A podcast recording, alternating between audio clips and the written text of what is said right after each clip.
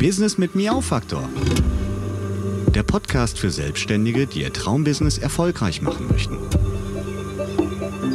Erfahre, wie du mit aktivem Marketing dein Auftragsbuch füllst.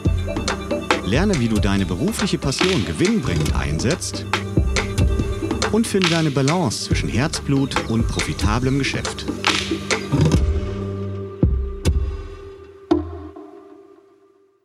Hallo und herzlich willkommen zu einer neuen Podcast Folge. Diese Folge ist eine ganz besondere Folge, denn sie bildet sozusagen den krönenden Abschluss. Denn für diesen Podcast, für den Podcast Business mit Miau Faktor wird es keine neuen Folgen mehr geben, da ich mich thematisch ein bisschen, naja, eigentlich gar nicht anders orientiert habe, sondern da ich den Schwerpunkt etwas anders gesetzt habe. Und ich habe tatsächlich lange mit mir gerungen, ob ich einfach in die neuen Themenschwerpunkte hier in diesem Podcast überleiten soll oder ob ich einen harten Cut mache. Und ja, zu guter Letzt ist es dazu gekommen, dass ich mich für einen neuen Podcast entschieden habe, da ich weiß, dass man sich als Zuhörer ja aus einem guten Grund für einen Podcast, für ein Thema entschieden hat und wenn da dann plötzlich andere Inhalte oder die Reise plötzlich in eine etwas andere Richtung geht, würde ich das als Hörer auch etwas seltsam empfinden. Deshalb habe ich einen neuen Podcast ins Leben gerufen mit dem Titel Tierische Erfolgsgeschichten. Darin wird es auch immer ein wenig um das Thema Marketing gehen, aber in erster Linie wird es um Heimtierunternehmen gehen, große Herausforderungen, hohe Qualitätsansprüche und vor allem auch lukrative Verlockungen in der Heimtierbranche. Denn das ist eigentlich der Dreh- und Angelpunkt. Wir alle müssen von dem, was wir machen und tun, irgendwie leben. Also wir müssen irgendwie Geld erwirtschaften. Aber im Heimtierumfeld geht es eben auch darum, gute Produkte für die Tiere anzubieten. So ist zumindest mein Verständnis davon. Und das ist manchmal ein ganz schöner Spagat und das ist wirklich mit vielen Herausforderungen verbunden. Und genau darüber werde ich im Podcast Tierische Erfolgsgeschichten sprechen und werde da verschiedene Interviewpartner zu Gast haben, die über ihre Herausforderungen und auch ihre Lösungen, die sie gefunden haben, mit mir sprechen werden. Wenn du denkst, dass dieses Thema auch für dich spannend sein könnte, dann freue ich mich natürlich, wenn du mir treu bleibst und auch beim Podcast Tierische Erfolgsgeschichten zuhörst und den Podcast abonnierst und in deine Playlist mit aufnimmst. Jetzt ist jedoch erstmal Zeit für meinen aktuellen Interviewgast, denn dieser ist das perfekte Bindeglied zwischen meinen beiden Welten. Mein Interviewgast ist genau wie ich in der Businesswelt zu Hause und verfügt über einen großen Erfahrungsschatz aus 15 Jahren Forschung, Projektarbeit und Coaching. Aber sie hat auch etwas, oh Wunder, mit Katzen zu tun, denn sie erforscht die Interaktion zwischen Katzen und ihren Menschen. Sie ist Neurobiologin und kommt aus München, arbeitet als selbstständige Beraterin und Coach und sie hostet selbst einen Podcast mit dem Titel Easy Life, in dem sie ihre Business-Erfahrung und positive Psychologie verknüpft. Herzlich willkommen, Isabel Kappel. Hallo, liebe Sabine, ich grüße dich. Sehr schön, dass ich heute bei dir bin. Ja, ich bin auch ganz froh, dass ich dir jetzt mal all die Fragen stellen kann, die sich so im Laufe unseres Kennenlernens bei mir angesammelt haben. So kann man das wirklich sagen. Und jetzt hast du die Möglichkeit. Ja, dann, dann, dann legen wir mal los. Ich bin sehr gespannt. vielen Dank für die nette Anmoderation. Da fühle ich mich immer ganz geehrt. Ist, ähm, man, man ja, man hat es ja selber gar nicht so sehr parat, aber wenn man, wenn das ein Fremder oder ein, ein, eine dritte Person quasi über einen dann immer ja. zusammenfasst, klingt das auf einmal alles wie, wie wirklich ein Lebenslauf, den man sich so ausgedacht hat. Das das, hat ja, das, ja, ja, ja, ja, das ist witzig. Das, das finde ich übrigens auch immer und das finde ich deshalb ganz schön. Und bei dir hat man ja auch wirklich ein bisschen was zu sagen. Da sagt man ja nicht nur einen Satz, sondern da, da gibt es ja schon ein bisschen mehr. Und wir haben echt irre viele Überschneidungen. Ähm, denn ja. wie ich das gerade schon angeschnitten habe, mh, bist ja auch du nicht nur so in einer beruflichen Schiene geblieben, sondern du hast ein bisschen äh, die Fühler ausgestrickt in verschiedenste Richtungen, bist ein bisschen von den Tieren weggekommen und bist jetzt aber mittlerweile wieder da angekommen. Und das würde ich gerne mal von dir wissen. Also, ich habe gerade gesagt, du bist selbstständige Beraterin und Coach und mhm. mh, du verknüpfst sozusagen das, was du ähm, als Neurobiologin weißt und gelernt hast und studiert hast, ähm, mit Business-Themen, wenn man das so sagen kann, richtig? Genau, ja, genau richtig, ja. Und ich habe da wirklich so ein bisschen einen runden Kreis draus gemacht, wie du gesagt hast. Ich kam von den Tieren und war mal eine ganze Zeit lang aus dem ganzen Tierbereich auch raus und bin jetzt aber wieder ich, ja, auf die Katze, auf den Hund gekommen und habe das Ganze wieder rund gemacht. Also ich, ähm, die Geschichte ist, wenn, wenn man sie in der kurzen Version quasi erzählt, beginnt da. Ich hatte am Anfang meines Studiums, ich habe mich schon immer mein ganzes Leben lang für Tiere interessiert. Das war für mich das Allergrößte auf dem Bauernhof meiner Cousinen. Ähm, Katzen, Hunde, ähm, Pferde, Schafe, Hühner. Also ich wollte immer gerne bei Tieren sein. Ich habe gerne im Stall übernachtet. Ich fand das immer großartig und mich hat es auch wirklich, also es gab eigentlich kein Tier, das mich nicht interessiert hat. Ich fand auch Bienen interessant und ich fand äh, Fische interessant. Ich fand alles interessant. Und ähm, genau, ich habe aber auch immer eine große Leidenschaft dafür gehabt, zu begreifen, wie Dinge funktionieren. Also nicht nur Tiere, sondern auch, ähm, ich glaube, da, da würde ich sagen, ich war schon immer so ein kleiner Forschergeist. Also auch, wie funktioniert mhm. ein Motor, wie funktioniert eine Kuckucksuhr. da gibt es diese berühmte Anekdote, dass ich die mal zerlegt habe und nicht mehr wusste, wie die zusammengehört. genau, also solche Scherze. Ich wollte schon immer Dinge begreifen war sehr, sehr neugierig und ja, und das, und das hat mich irgendwo beides zusammen in die naturwissenschaftliche Richtung gebracht und ich habe im Studium gemerkt, ich bin kein Labormensch. Also ich konnte da, ich bin da eingegangen, wirklich. Ich brauche mhm. einfach Ansprache und unterschiedliche Reize und ich, ich brauche ähm, Menschen, mit denen ich mich austauschen kann und ich muss Dinge anfassen. Also ich bin wirklich so ein quirlig und, und bewegungsfreudiger Mensch und ich rede gerne und ich höre auch gern zu und das brauche ich. Und ich habe gemerkt, alles, was so naturwissenschaftlich war, zu, ja, in Zeiten des Studiums, war sehr, sehr fixiert eben auf Bibliotheken und Labore, in denen man möglichst still ist. Und hm. das, ähm, das, das, den Inhalt habe ich immer geliebt, aber die Form, also in der, quasi den Kaffee, den ich in die Tasse gegossen habe, den, der hat mir immer geschmeckt, aber die Tasse, die fand ich nie schön. und ich habe einfach versucht, den Kaffee in eine andere Tasse zu gießen. Hm.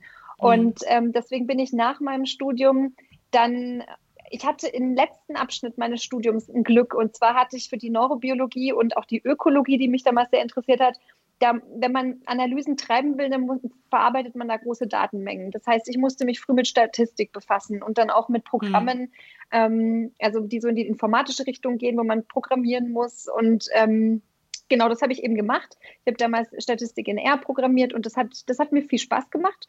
Und das war eine spannende Zeit vor 10, 12, 14 Jahren, als in der ganz klassischen Industrie es einfach so eine Art, immer, es gab in jedem Unternehmen gab es so die Produktion und vielleicht noch so eine Forschung, Entwicklung und dann gab es die IT. Und die IT hatte so mit Business relativ wenig zu tun. Die hatte so ein bisschen Support-Charakter. Mhm. So macht mal bitte, dass die Rechner laufen. So und irgendwann kam dann dieses ganze in, in, ja, in, in Bewegung, in Wallung. Und in der Zeit hatte ich einen Werkstudentenvertrag bei einem Unternehmen und saß da in der IT als Software-Tester. Das war neben ganz gutes Zubrot. Und ich hatte dann irgendwie gemerkt, ich habe auf der einen Seite, konnte ich ein bisschen von diesen technischen ähm, Dingen gut verstehen. Und ich hatte aber auf der anderen Seite, war ich kommunikativ und hatte keine Angst, Menschen im Business zu erklären, was sie in der IT hm. treiben. Und das ja. war so ein so, so eine Kombination an Skills, die, die, hat, die hatten damals nicht so viele Leute. Und das war so die Zeit, wo es um agiles Management ging und agile Softwareentwicklung und um Kanban und Scrum. Das sind so Begriffe aus der agilen Welt. Und da habe ich einfach früh drauf gesetzt, mich so kommunikativ in diesem IT-Bereich ähm, weiter auszubilden. Und das wurde dann so mein zweiter Stream neben der Wissenschaft. Und mhm. in dem habe ich einfach lange Zeit als IT-Berater gearbeitet und ähm, das hat mir auch Spaß gemacht. Also ich hatte nie Angst vor Zahlen und fand es immer toll. War aber, wie gesagt, nie der beste, also ich war nie tief in der Informatik drin. Ich war immer derjenige, der Adapter, der das erklären konnte und der Adapter, mhm. der quasi auch wieder rückübersetzen konnte, was eine Anforderung aus dem Business für ähm, die ITler bedeuten kann. Und ja. in dieser Rolle habe ich viele Workshops ähm, gegeben und bin immer wieder in Kommunikationsthemen gekommen und habe gemerkt, eigentlich brauchst du da noch mehr Handwerkszeug und habe mich dann ja, habe dann eben Coaching-Ausbildungsmodule belegt und ähm, mich mit Kommunikation und Psychologie befasst. Und da fing es dann an, sich langsam der Kreis wieder zu schließen. Denn Psychologie ist der Neurobiologie wieder ganz ähnlich ja. und ganz nah. Und in der Zeit hatte mir dann auch wirklich die wissenschaftliche Arbeit mit ähm, Menschen, die ja keinen keinen monetären Grund hinter ihrem Tun sehen, sehr gefehlt und habe dann den Kontakt gesucht zu meinem jetzigen Doktorvater, dem Udo Ganzloser.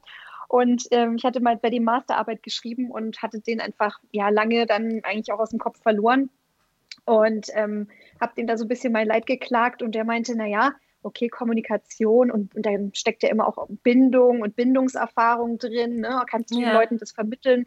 Also er ist ja Zoologe, von dem her, er hat gesagt, ja, du, wie wäre es, wenn wir das auf ein Tier-Mensch-Modell anwenden? Und so kam dann das ähm, wieder zustande, dass ich jetzt heute erforsche, wie Katze und Mensch eine Bindung eingehen und welche Persönlichkeitsmerkmale da so zusammenpassen oder auch nicht und wie, wie das kommunikativ läuft. Das ist ja ein menschliches und ein tierisches, äh, eigentlich ein Modell ja. aus zwei unterschiedlichen Partnern und da hat sich der Kreis wieder geschlossen. Also jetzt profitiert, also jetzt profitiert oder wie sagt man, jetzt gießt quasi das eine auch das andere mit.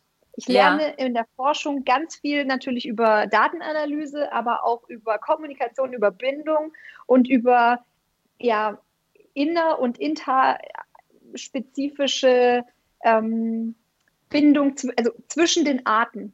Und ja. das, das lässt sich super wieder zurückspinnen auf das, was ich im Business mache, als Coach oder auch als Berater. Und ähm, das, das befruchtet sich quasi gegenseitig. Und deswegen macht es unheimlich Spaß. Das ist echt total schön. Also, mm, ich habe ja vorhin gesagt, wir haben echt einige Gemeinsamkeiten. Ähm, ja. Einmal das Thema Katze, was uns sicherlich verbindet. Dann, ja. das, das, war auch gar nicht klar, als wir uns kennengelernt haben, dass dein Doktorvater, genau. der Udo Ganzloser, ähm, jemand ist, den ich auch schon sehr, sehr lange kenne, weil ich nämlich dort immer bei ihm Seminare besucht habe. Und ja ich will nicht sagen alles, aber ich würde behaupten, das meiste, was ich über Katzen weiß und gelernt habe, habe ich mit durch ihn auch gelernt oder von ihm gelernt, ja. da Katzen ja bei ihm auch eine ganz große Rolle spielen. Und das ist echt genau. lustig, dass wir uns dann wiederum durch einen ganz anderen Kontext gefunden haben. Und ja, äh, das finde ich, das finde ich erstmal Weltklasse. Ja, Social, genau. ja, Social Media und ähm, ich glaube, der Udo hat auch mal von deinem Katzenforschungsprojekt gesprochen. Da ist das das erste Mal so bei mir hochgekommen. Und dann ähm, habe ich aber, ich weiß nicht, wie das manchmal so ist, ne? dann ist das irgendwie in meinem Kopf nach hinten gewandert. Und irgendwann bin ich dann auf deiner Katzenforschungs-Facebook-Seite, glaube ich, gelandet. Kann das sein? Ja, ich glaube, so war es. Ja, genau. Und so mhm. sind wir dann endlich mal zusammengekommen. Finde ich großartig. Hm. Leidenschaft scheint ja bei dir ein ebenso großes Thema zu sein wie bei mir in meiner Arbeit. Du hast ja gerade erklärt, wie du so durch deine Themen quasi durchgewandert bist und jetzt eigentlich den, den Kreis auch selbst geschlossen hast. Mm, wie wichtig war dir das? Hast du das mal so aktiv angeguckt oder war das Zufall, dass es, dass es jetzt so gekommen ist? Weil ich finde schon, mhm. also erstmal, wenn ich Neurobiologie höre, da war ich erstmal so, also bei Neurobiologie war ich gedanklich erstmal so wirklich ganz tief in der Wissenschaft. Da hätte ich zum Beispiel nie ja. gedacht, dass äh, jemand, der Neurobiologie studiert hat, dann als Berater erstmal so in diesem, ähm, ja, in diesem, in diesem technischen IT-Bereich plötzlich Fuß fasst ja. und sich da und sich da weiterentwickelt. Das finde ich total abgefahren, weil es ist ja witzigerweise auch ein, ein Thema, was in meinem Marketing-Alltag, in meinem beruflichen Alltag eine große Rolle spielt. Also ich habe viele Kontakte eben zu IT-Firmen, zu IT-Unternehmen, zu ja. Entwicklern. Ne? Also das ist auch bei mir sehr, sehr, ähm, sehr nah dran. Aber bei dem Thema Neurobiologie hätte ich das jetzt gar nicht vermutet. Wie ist denn das bei dir? Ja, also das Thema Neurobiologie, da wäre ich öfter drauf angesprochen. Ich habe halt die Biologie ist ja ein sehr, sehr alter und ein sehr, sehr breiter Kanon der Wissenschaft. Da geht es um die Lebenswissenschaften, ja. Und was lebt alles im Prinzip?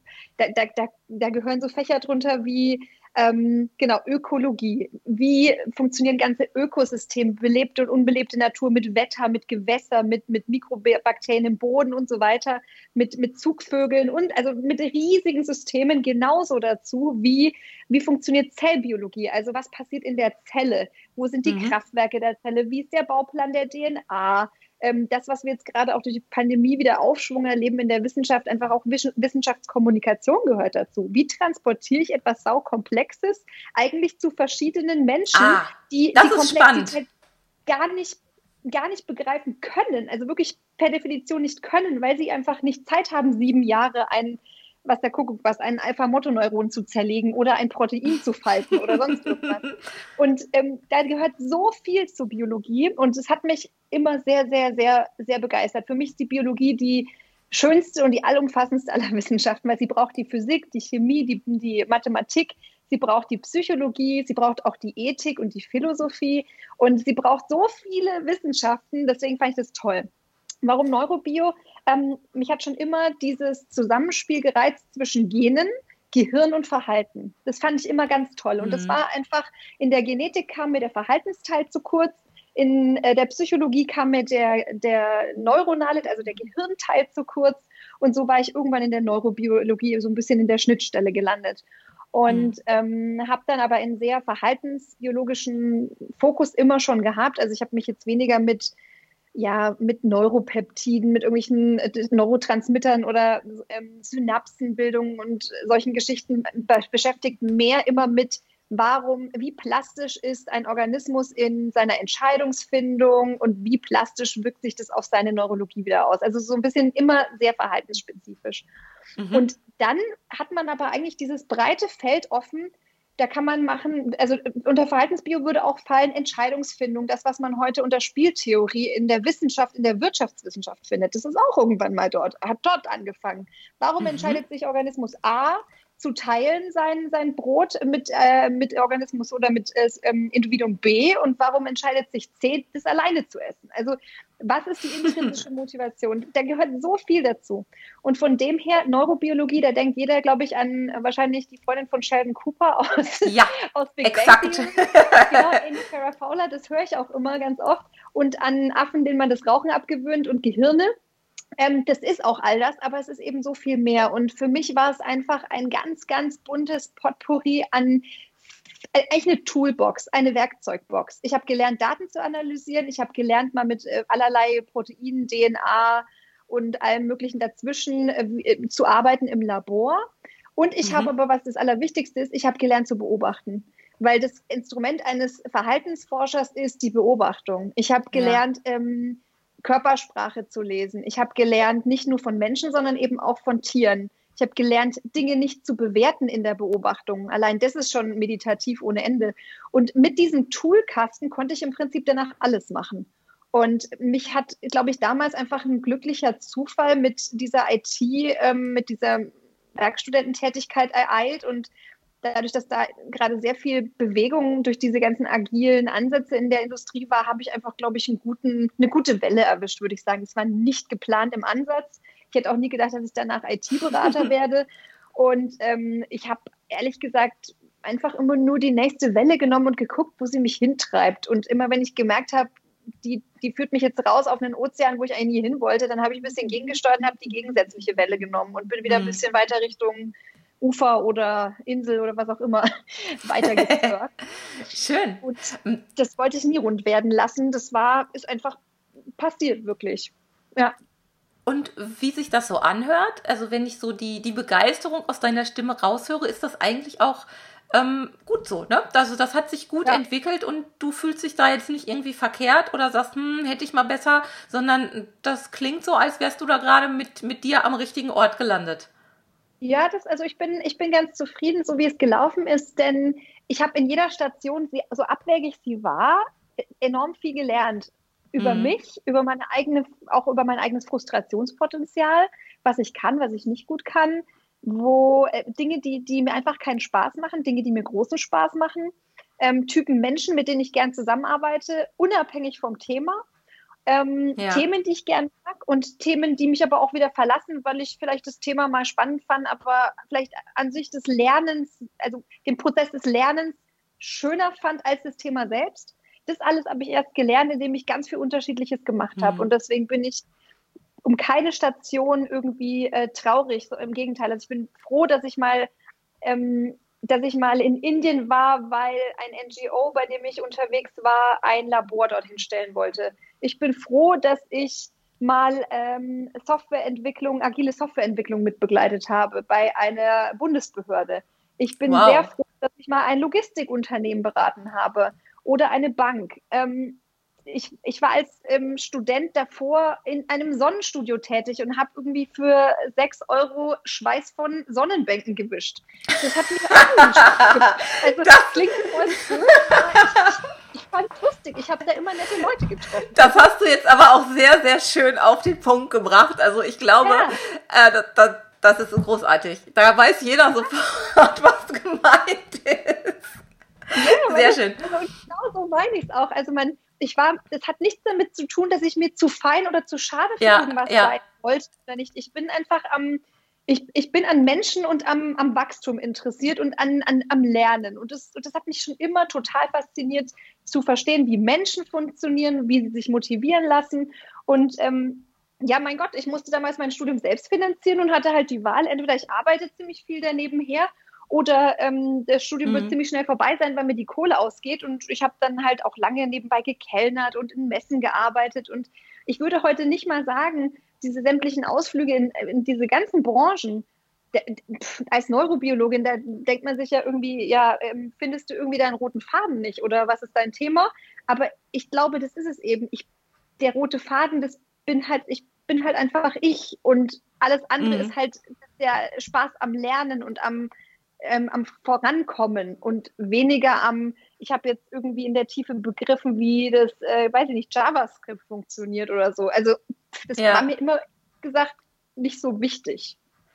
Aber das ist ja ein schönes Bild, was du da beschrieben hast, dass du sagst, äh, dass, dass du der rote Faden bist und letzten Endes kann man das ja sogar so sehen, eigentlich egal, wo du bist, du hast ja überall Forschungsobjekte. Und ich habe selbst viele Jahre gekellnert, ähm, während der Schulzeit, während des Abis, während der Ausbildung und auch im Callcenter gearbeitet und so Sachen gemacht.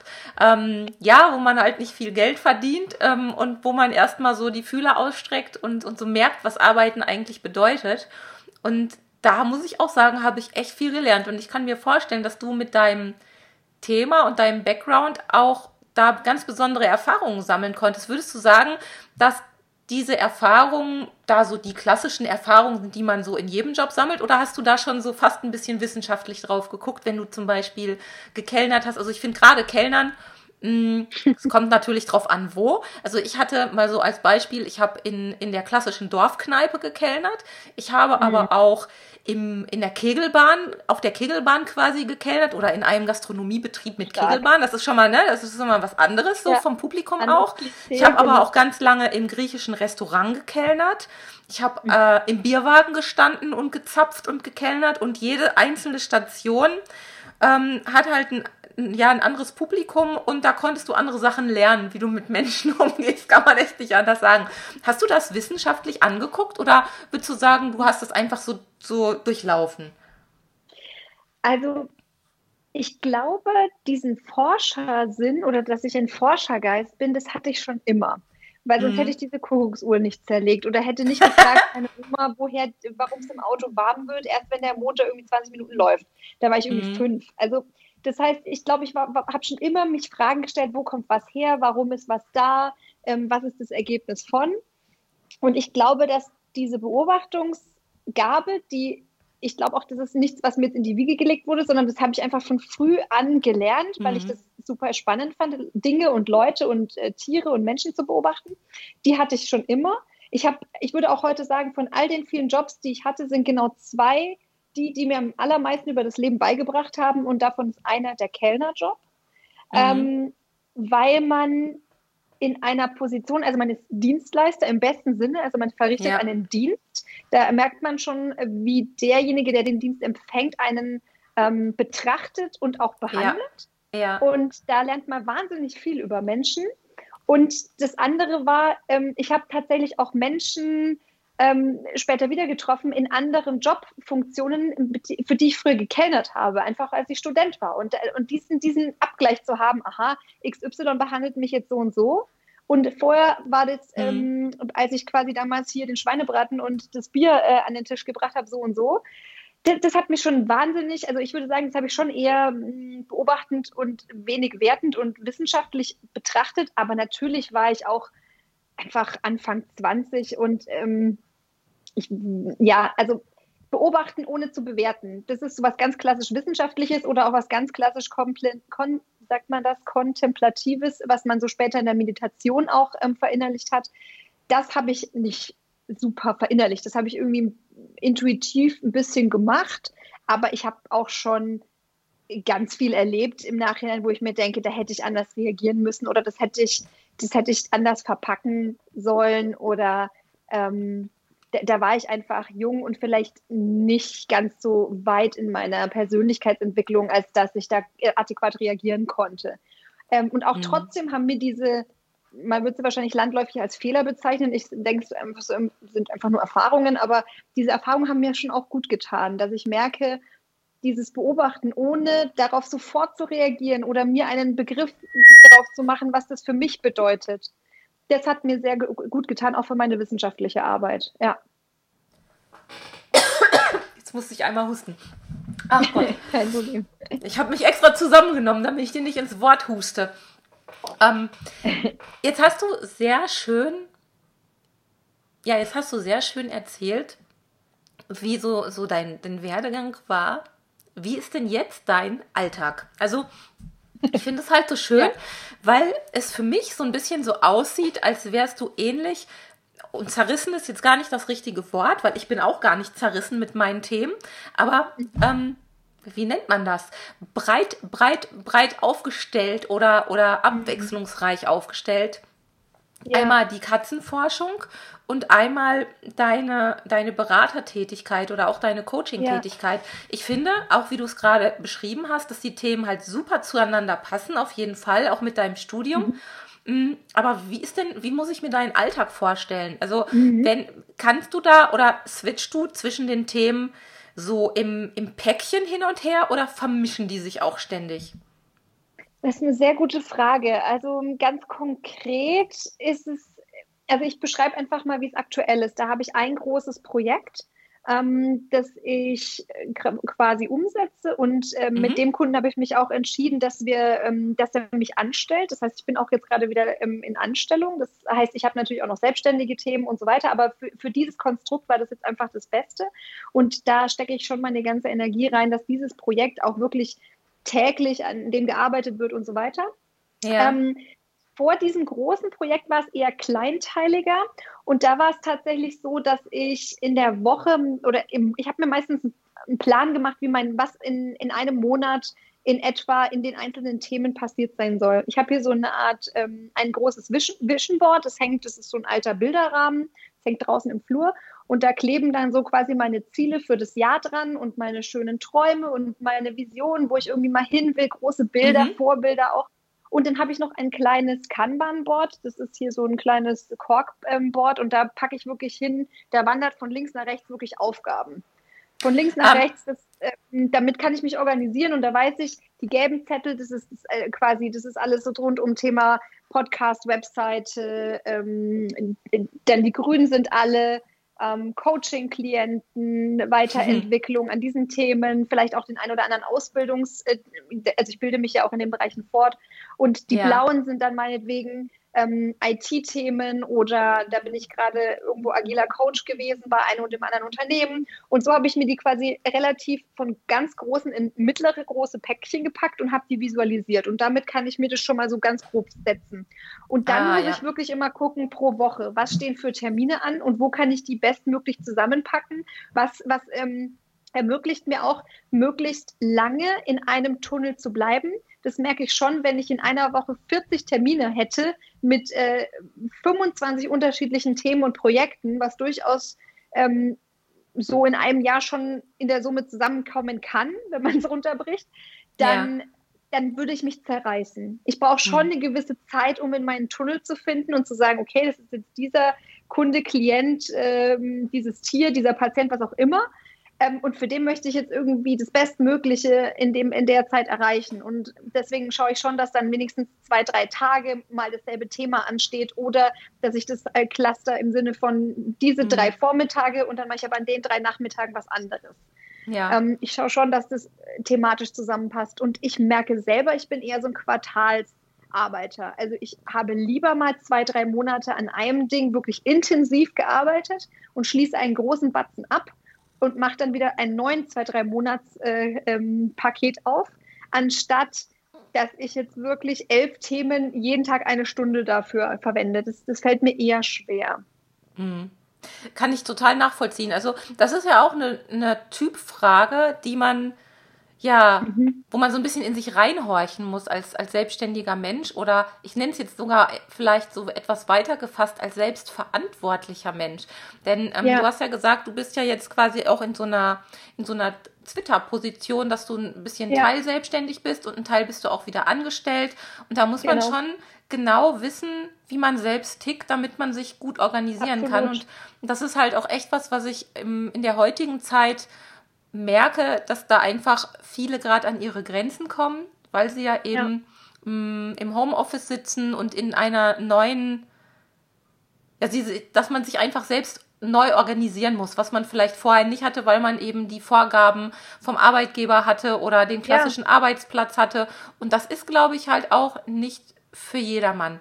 Aber ich glaube, dass wenn man ein Thema mit Leidenschaft belegt, dann kommt das relativ schnell. Würdest du das auch so sagen? Also wenn man das, ja. was man tut und wenn man ein, ähm, ja, ein Arbeitsthema gefunden hat, was man so wirklich aus, aus vollstem Herzen ausfüllt, dann, wenn man totaler Chaot ist, dann wird das vielleicht nicht klappen, aber dann kriegt man trotzdem relativ schnell den Bogen für sich, weil man das ja auch schön machen will. Das ist ja so das Schöne. Ja. Wenn man Herzblut selbstständig ist und ein Thema hat, was man liebt, will man es unbedingt immer richtig, richtig gut machen. Und dann mhm. merkt man auch, glaube ich, relativ schnell, dass man sich gut organisieren muss, damit man das alles unter Dach und Fach bekommt und sich nicht verzettelt. Ist Organisation ein aktives, bewusstes Thema für dich oder ist das was, was mhm. nebenher läuft und was passiert, weil du es einfach kannst? Oder ist das sogar vielleicht was, was du durch deine Beratertätigkeit dir angeeignet hast? Ich habe nämlich gerade, da wollte ich noch mal einhaken, Du hast gerade von mhm. deinem Kanban-Board gesprochen und das ist zum Beispiel ja. was, was ich total toll finde, was ich selbst auch nutze. Ähm, du kannst ja vielleicht gleich noch mal einen Satz darüber ver verlieren, wie du das wirklich so im, im kon mhm. konkreten Fall benutzt, weil vielleicht kennt das der eine ja. oder andere nicht. Und das ist eine sehr Gerne. simple und schöne ja, Methode ist, glaube ich, richtig, ne? Wie man mhm. Dinge organisiert, wie man sich selbst organisiert und auch wie man verschiedene Projekte organisiert. Und das ist ja, ja schon wichtig. Wie ist da dein, dein Bezug zum Thema Organ Organisation? Ja, ähm, da habe ich einen langen, äh, einen langen Weg hinter mir. Also ich bin prinzipiell mal ein absolut intrinsisch motivierter Mensch. Mir muss niemand sagen, was ich tue, wenn ich ein Thema liebe. Denn das mhm. kommt ganz von alleine. Also ich habe nie das Problem, mhm. Content zu produzieren. Wäre der, wär mein eigener Podcast nur den Content, das wirklich das Draufsprechen und das Lesen und Recherchieren für den Inhalt, könnte ich in der Woche 40 Folgen produzieren. Aber das drumherum würde quasi, ne, also mich lähmt dann eher das drumherum, dass ich weiß, ich muss das schneiden, ich muss hier den Jingle, ich muss das, das, das, Termine machen und so weiter. Das heißt, von innen heraus würde ich sagen, ich bin intrinsisch sehr motiviert. Mir muss mhm. niemand ähm, äh, quasi Inhalt geben, denn das produziere ich selber. Das, was mir lange Zeit schwer fiel, ähm, ist, ich bin, ich neige zum chaotisch sein und auch zur Hektik. Und, Echt? Das kann ich mir bei dir gar nicht vorstellen. Tatsächlich, aber ich habe mir das in 10, 12 Jahren regelrecht einen, einen Werkzeugkoffer auch wieder mal zurechtgelegt. Also ich glaube, mein, mhm. mein übergeordnetes Thema ist immer Werkzeugkoffer. Ja. Ähm, ich hatte sehr, sehr gute Vorbilder in, in den ersten Projekten, die ich damals hatte.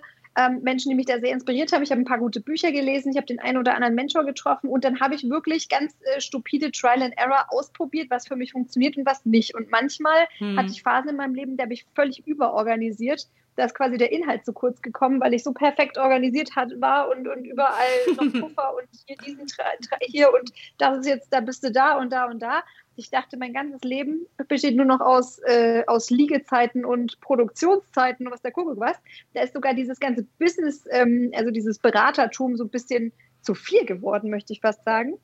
Und es gab ja. Zeiten in meinem Leben, da habe ich gemerkt, okay, jetzt bricht gerade meine chaotische Seite durch. Du bist gerade mitten in einem Umzug, du hast keine Ahnung, wo dieses Buch ist, in welcher Kiste. Du wühlst jetzt hier seit einer Stunde rum. Wie wäre es, wenn du jetzt einfach in eine Bibliothek gehst und einfach äh, dieses Ding nochmal ausleihst, bevor du jetzt hier 30 Stunden sämtliche Kisten entleerst und danach überhaupt nichts mehr findest? Ähm, also, ich habe beides und ich habe auch noch nicht mein Ideal gefunden.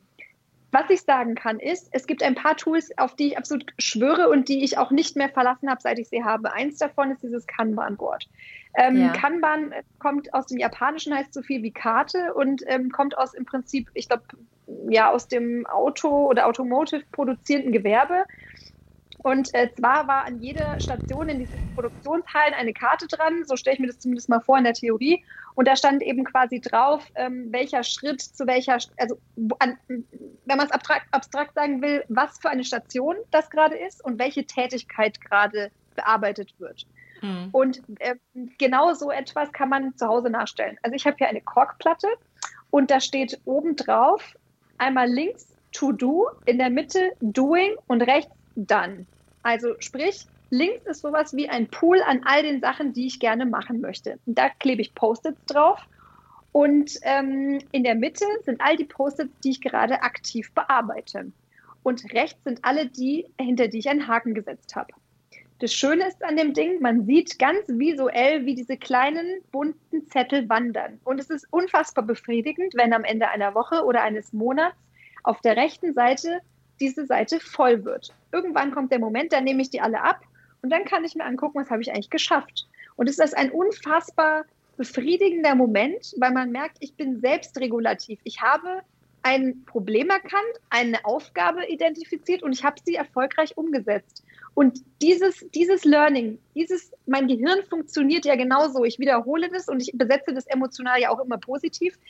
Ähm, dieses Wiederholen gibt mir das Gefühl, dass ich wirklich der Herr, der Schaffer meines Lebens bin, weil ich mhm. weiß, wenn ich finde, was mich stört oder was ich gerne machen würde, dann packe ich das so klein und breche das so schnell runter in, in Aufgaben, dass ich sie umsetzen kann. Und die Erfahrung zeigt, ich kriege es auch irgendwie immer hin. Ja. Und äh, was ich dann noch in dem Kanban-Board gemacht habe, ich habe irgendwann einen Farbcode eingezogen, weil Aufgaben nicht immer gleich groß waren und nicht immer gleich wichtig und habe jetzt ähm, nach entweder nach Projekten, ähm, also quasi in Projektfarben. Also das heißt, ich habe da so ein Projekt oder ein, ein Bereich meines Lebens ist eben gelb, einer ist grün, einer ist blau. Habe auch bewusst keine Rotfarben genommen, die wirken ja immer alarmierend und fürs Unterbewusstsein eher immer nach Gefahr. Habe auch versucht, das Gelb nicht mit einem schwarzen Stift zu nehmen. Das ist nämlich auch so aus der Biologie, so Bienen und Se Insekten, Mimikrie, also so ein bisschen Alarmfarbe. und schwarz. Klasse. Das heißt, ja, das heißt, ich mal da irgendwie auf Gelb kommt immer nur äh, dunkelblau oder ähm, lila drauf und die anderen, also ja, um es mal rund zu machen, also ich versuche mit Tricks mein Gehirn zu trainieren, dass ich selbstwirksam bin, dass ich Dinge, die ich mir vornehme, umsetze. Und das funktioniert hervorragend. Und ähm, wenn mal ein Zettel lange in der Mitte ist und ich mir denke, warum kriege ich den nicht nach rechts, dann packe ich ihn manchmal auch wieder nach links und sage, der bleibt jetzt einfach nochmal da offensichtlich fünfmal angefangen, dieses, ähm, dieses ja. Paper hier zu schreiben oder diesen Artikel zu lesen oder fünfmal zu dieser E-Mail angesetzt, diesen Kunden zu schreiben. Aber irgendwie habe ich einen Widerstand. Also packe ich es wieder links rüber. Und wenn du das dritte oder vierte Mal eine Karte von links in die Mitte ziehst, dann überlegst du dir, mache ich das jetzt wirklich oder, oder ist es wieder so ein Kandidat, den ich morgen ja, wieder ja, rüberziehe? Man wird viel bewusster, warum tue ich etwas, wie viel tue ich gleichzeitig was kann ich bewältigen? Und ähm, was packe ich lieber mal zurück? Und deswegen Kanban-Board ist für mich richtig gut. Ähm, funktioniert übrigens auch digital. Also da gibt es ähm, 100.000 Anbieter, die super Tools online anbieten. Und ich danke dir, dass du das hier in dieser Folge nochmal so schön erklärt hast. Also ich habe es irgendwann mal durch meinen Mann auch kennengelernt, der auch als Unternehmensberater unterwegs ist und dann natürlich als erster drauf gestoßen ist, ist ganz klar. Und ich finde das total magisch. Und das, was du da beschrieben hast, das kann ich absolut bestätigen. Ähm, ich habe es lange Zeit auch als digitale Variante genutzt, sogar äh, mit meinen Kunden gemeinsam. Da gibt es nämlich ganz tolle Möglichkeiten, das auch auf ähm, ja, auf Internetseiten, auf ähm, Content Management Content Management Systemen auch einzubinden, dass dann also quasi ja. jeder Kunde sein eigenes Board hat und dann kann man echt sehr schön auch diskutieren, was ist denn demjenigen gerade wirklich wichtig und was schiebt man denn genau. wohin und wo bleibt es gerade hängen. Und mir macht dieses Visuelle daran auch Spaß und für mich ist das auch die ideale Form. Aber man muss schon gucken, Du sagtest gerade das Wort Werkzeugkasten. Mm, das finde ich auch ein super Bild dafür. Man muss gucken, dass man seinen individuellen Werkzeugkasten irgendwie findet. Muss man ja. sich auch mal mit ja. auseinandersetzen, um sich dann an anderer Stelle eigentlich wieder zu entspannen und darauf verlassen zu können. Also das genau. finde ich halt, finde ich halt super wichtig und da gehört, glaube ich, auch die, die Zeitplanung am Tag dazu. Da gibt es ja auch tausend verschiedene Möglichkeiten. Wir haben einen guten Freund, den Ivan Blatter, der sich mit dem Thema Zeitmanagement auseinandersetzt in höchst professioneller Form. Und mhm. dadurch ist mir das erstmal wieder so bewusst geworden, ähm, was es noch für Möglichkeiten gibt, die ich entweder noch gar nicht kannte oder kenne und noch nicht ausprobiert habe oder was auch immer. Und da muss man echt so das, das Ding der Wahl, glaube ich, für sich finden. Und gerade wenn man mh, hm, Herzblut und solo selbstständig ist und auf naja, negativ ausgedrückt, auf vielen Hochzeiten tanzt oder tanzen muss, ist ja die Organisation ja. im Hintergrund wahnsinnig wichtig, weil man eben so viele Rollen belegt. Man ist ja eben dann nicht nur der, der ins Büro fährt und da seine Arbeit macht, sondern man muss ja auch immer ganz viel drumherum noch machen. Ja. Wenn ich dich so als, ähm, als abschließende Frage mal, wenn ich dich denn buchen wollen würde, also ich könnte dich buchen als Beraterin, richtig? Ja. Mhm. Oder eben als Coach. Und beim Coach, da haben wir noch gar nicht jetzt so viel drüber mhm. gesprochen, deshalb will ich es noch gerade gerne mit ansprechen. Ähm, ja. Ist Coaching ist ja auch so ein Riesenbegriff, so ähnlich wie Marketing, genau. da kannst du ja alles Mögliche drunter stecken. Ähm, Coach ist da zu verstehen als Coach für Persönlichkeitsentwicklung oder wie würdest du das da bezeichnen? Genau.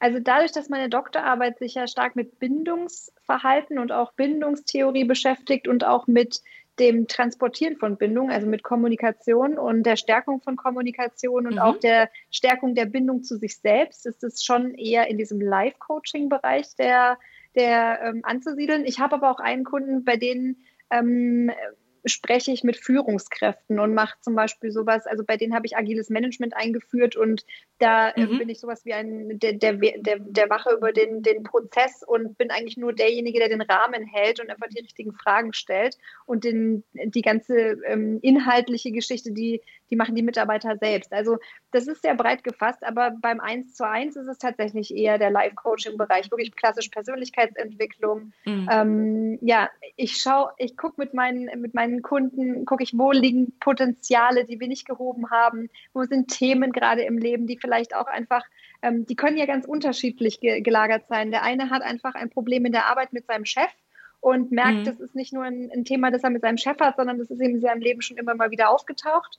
Denn die, die, die nächste kommt ähm, vielleicht mit einer mit ähm, unruhigen Schlaf und Schlafthemen zu mir. Ich bin kein Arzt, ich bin auch kein Heilpraktiker, das äh, muss man natürlich dazu sagen, aber die Neurobiologie ist ja auch der Psychosomatik wiederum sehr nah. Und ich kann schon äh, mit meinen Kunden, äh, wenn ich so ein Thema beleuchte, da sehr ganzheitlich rangehen. Und im Zweifel, ich habe ein sehr großes Netzwerk an ähm, sehr guten äh, Physiotherapeuten, Osteopathen, Psychotherapeuten, ähm, ah, ja, sehr schön. Coaches, im, im, im Nacken, die ich quasi auch empfehlen kann, wenn ich merke an der Stelle, okay, da ist es jetzt wirklich als Coach auch seriös zu sagen, das ist jetzt, äh, da, da berühren wir jetzt einen Punkt, das könnte jetzt zum Beispiel wirklich, das könnte mit einem Trauma zusammenhängen. An der Stelle, ähm, wenn wir jetzt da tiefer gehen wollen würden, dann äh, würde ich aber an der Stelle begleiten tatsächlich auch ähm, einen Psychotherapeuten mit einschalten. Und ja. ich glaube, genau die Kunst, dass man weiß, wo fängt die eigene Kompetenz an Absolut. und wo hört sie aber auch auf.